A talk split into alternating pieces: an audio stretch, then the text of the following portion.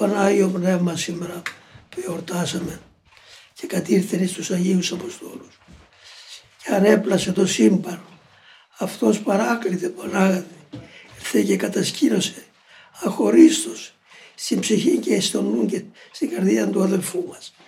Ενίσχυσε τον εις το έργο του, σκέπασε τον από κάθε πειρά. Επίστεψε τον σέων και ακαίων, στην μάντρα του. Αμήν.